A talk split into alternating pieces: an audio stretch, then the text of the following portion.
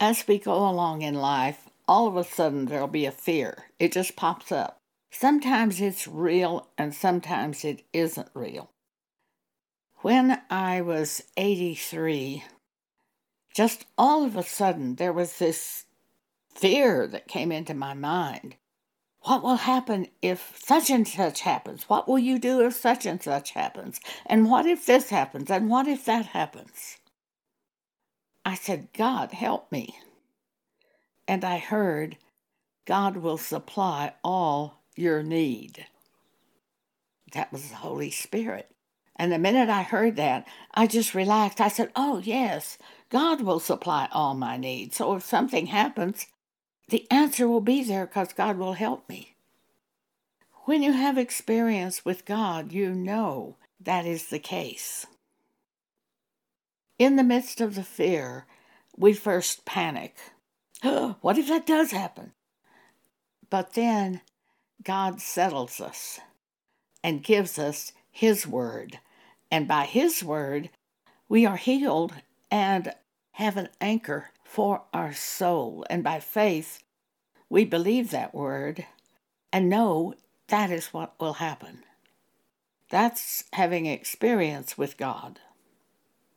Romans 8:28 And we know that all things work together for good to them that love God, to them who are the called according to his purpose. When I moved to Colorado in February 2019, Pam had come down to Lubbock, Texas, where I was in a rehabilitation hospital, and had taken my car back to Colorado and my cat. I was dismissed from the rehab hospital on February 24th of 2019. She flew from Denver, Colorado to Lubbock, Texas to help me get back. We flew back on commercial airlines. There was no problem at all in my getting to Colorado by air. We had my old car, which is a 25 year old car, just in case I needed to be able to get into a lower level car because she has an SUV. And we weren't sure if I could get into the SUV. So we brought the older car back to Colorado, but I had already decided I would never drive again. I didn't need to drive, I didn't know the area, I didn't know how to drive in the weather that we have in Colorado. And Pam was there to, if I wanted to go in the car, I could go. But we had the lower level car, and at first I was in much worse physical condition, and so it came in handy to have that lower level car.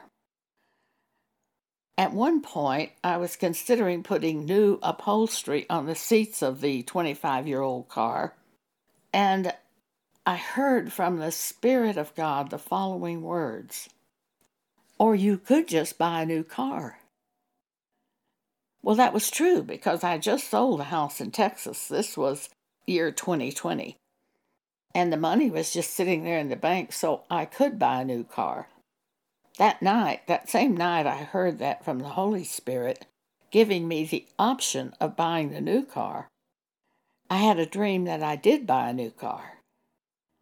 So the next day, we went out to look for a new car. Even though I don't drive anymore, Pam would drive it we went out to look for a new car and found one and bought it. And she put her SUV up for sale and it sold immediately. My car, a 25 year old Lincoln, it was uh, not as appealing as the SUVs. One man did want to buy it. He was in South Carolina and he wanted to buy it.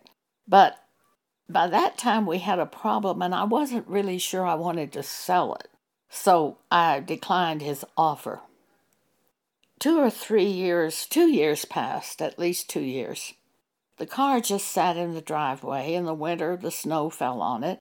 It never really had any problem sitting outside. This is the first time that had ever happened for it had been in a garage ever since it was new 25 years earlier.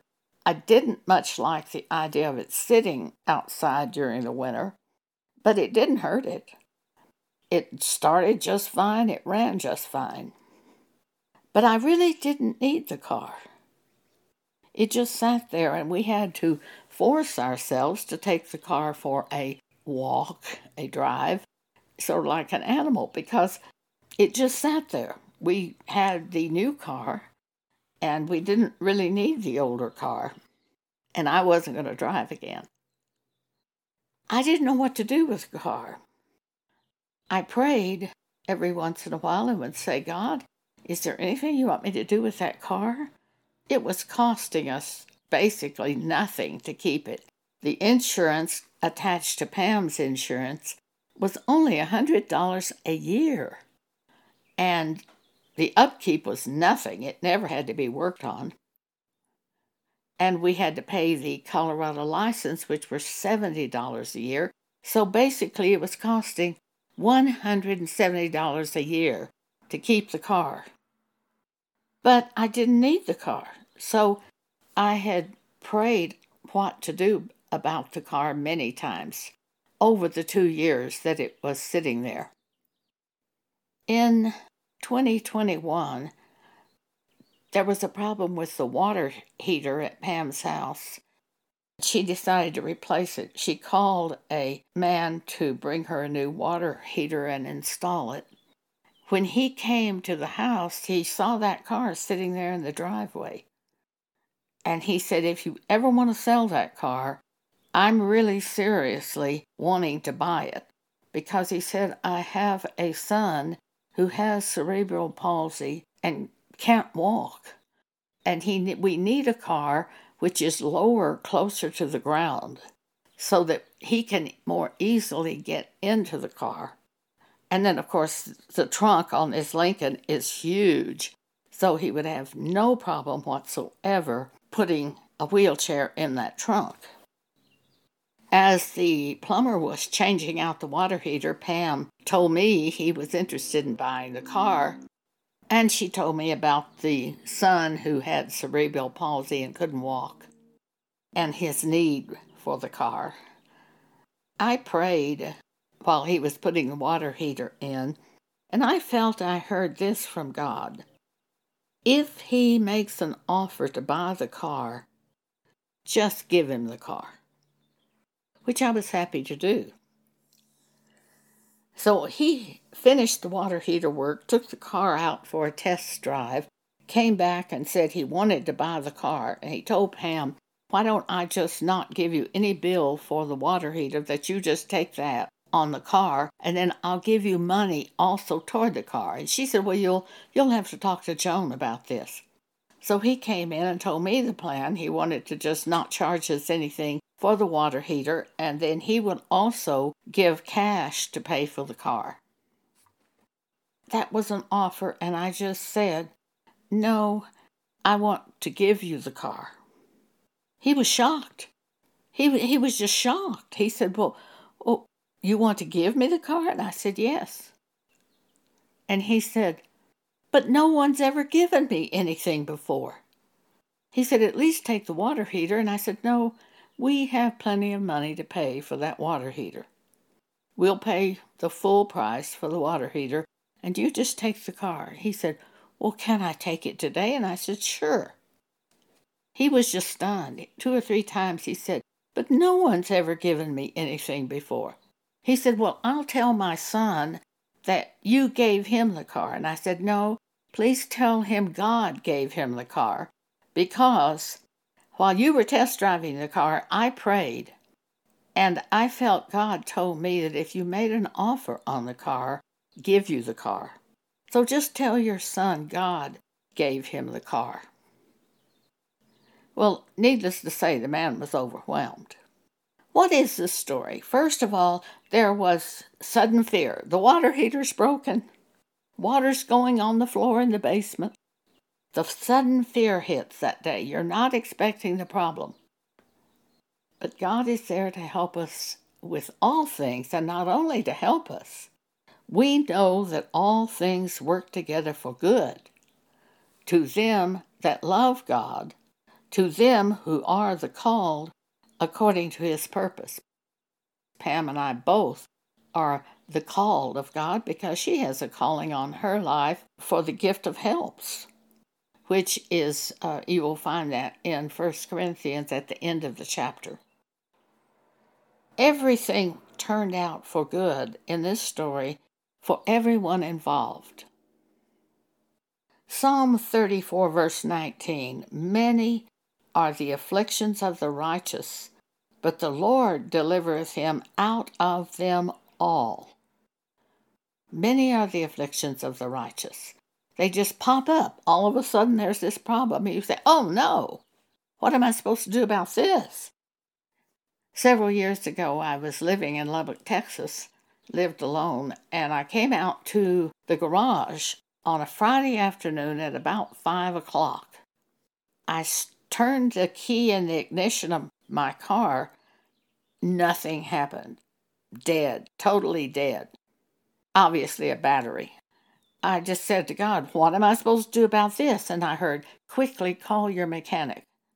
So I went into the house immediately, called the mechanic, and he said, I was just getting ready to leave my shop, but I will come by your house and bring you a new battery. So he did. That was a Friday afternoon at five o'clock. I think he is closed on Saturdays. Just in time, I reached him to get him to bring me a battery as he was going home. God takes care of all our problems, no matter what they are. Whatever problem we have, help me, help me. That's the prayer. First, we panic because we're not expecting the problem. We're jarred a little bit. We may even be upset a little bit. But then we gain our composure and remember God. He is our help. If any of you lack wisdom, let him ask of God, who giveth to all liberally, and upbraideth not, and it shall be given him. James uh, chapter 1, verse 5. In the Bible, God tells us He will not allow more to come upon us than we are able to handle through Him. 1 Corinthians 10 13.